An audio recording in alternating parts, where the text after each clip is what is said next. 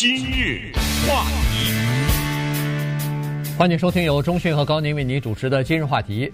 呃，三年前呢，有三百九十万美国人呢接到了信啊，这个信呢是国税局寄给他们的，哎，这不是诈诈骗信啊，这是真的国税局寄给他们的信，就是告诉他们说，在过去的一年，因为你们没有买健康保险，所以被罚款了。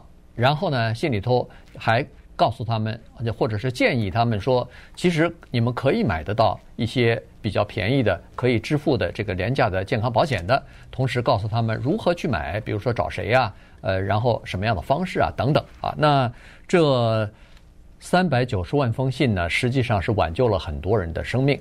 这个呢是昨天刚刚公布出来的，财政部的三个经济学家对这个事情呢进行了一番研究，因为这三百九十万封信呢。呃，刚好给他们提供了一个绝佳的研究的这样的一个机会，因为一共照理说是应该有四百六十万封信寄出去的，但是由于当时的经费不足，只能随机的挑出来三百九十万个人发出了这封的这个信啊，还有六十万人呢，还是七十万人呢就没有拿到信，原因就是联邦的经费不够了，呃，这个国税局没钱了，所以呢，这个。居然是这么好的一个，都是随机的，呃，这么好的一个机会呢，就让这些呃经济学家也好，呃科学家也好呢，就了解到原来接到信的人采取了一些措施之后呢，他们的死亡率大大的降低了。这个事情听起来有点牵强哈，呃，我们就把这事儿好好的跟大家说一下。三年前大家还记得，那那个时候正好还是。奥巴马和川普等于是交接的这么一个过程吧，交替的这么一个过程。但是呢，在奥巴马的年代通过了一个叫做欧式健保嘛，这个我们叫做奥巴马 Care，通过了这么一个东西。这个东西呢，当然直到今天还是一个有争议的，而且各个州也都做过一些研究，联邦的层次也做过一些研究，就是。这样的一个做法到底是有利还是有弊？利大于弊还是弊大于利？以及对于人口的健康啊、死亡啊等等的帮助是怎么样啊？但是没有什么特别具体的结论。没想到那三百九十万封信 有一小点阴差阳错的意思啊，提供给经济学家一个绝好的机会，因为呃有些人收到了，有些人由于经费的原因没有收到，就对这个事情进行一下研究。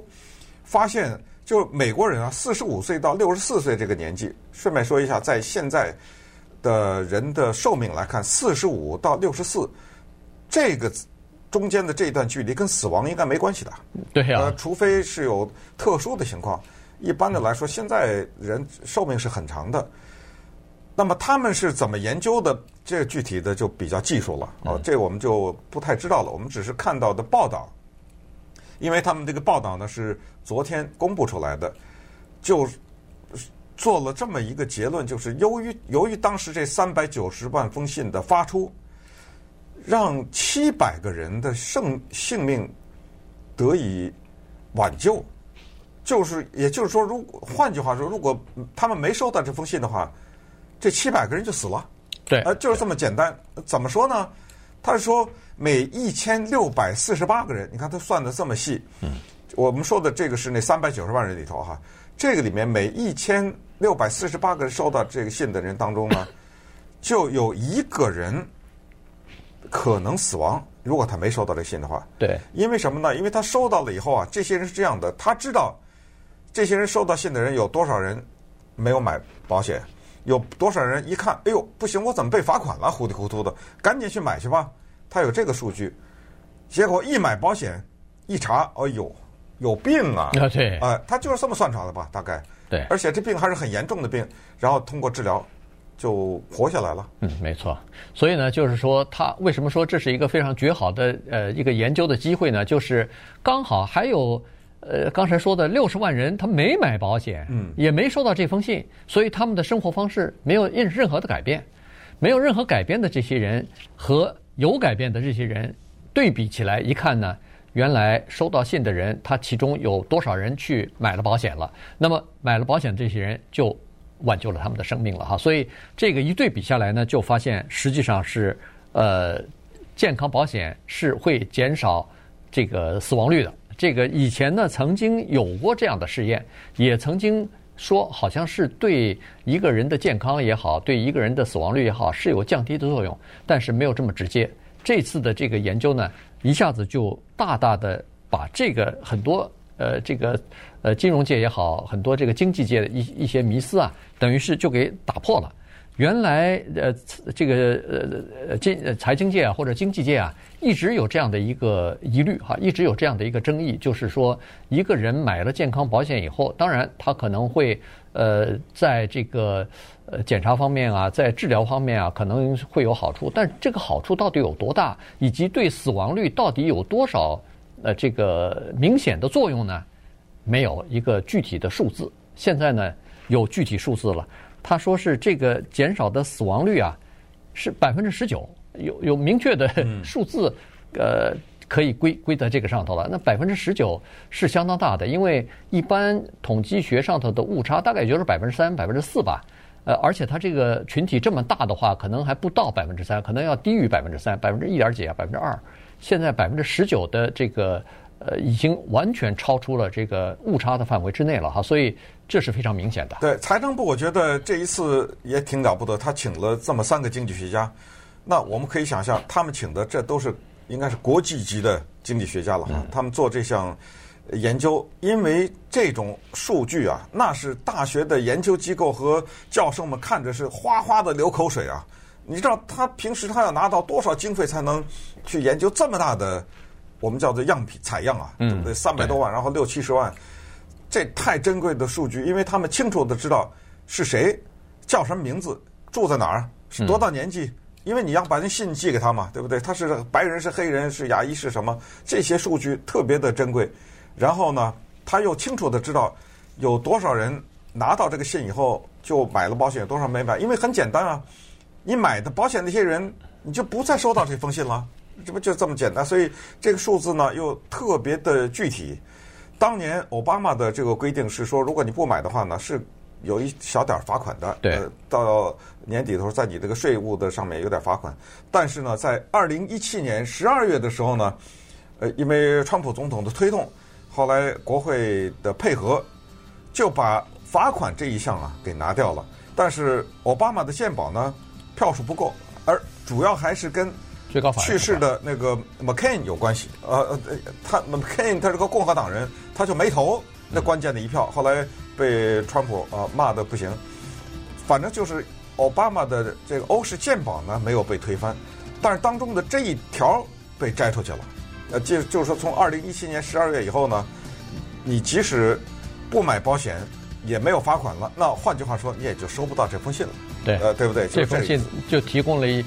绝无仅有的一次非常好的机会，就是去进行调查。机会。那稍等，我们再看一看这个信的调查和这些数据的意义。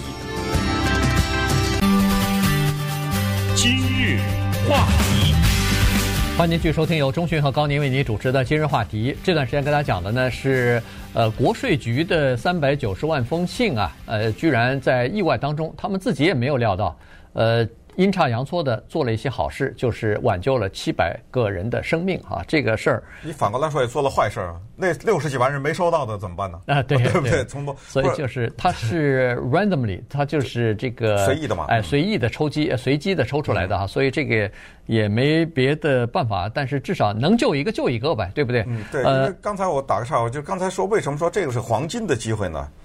因为在学校的研究机构。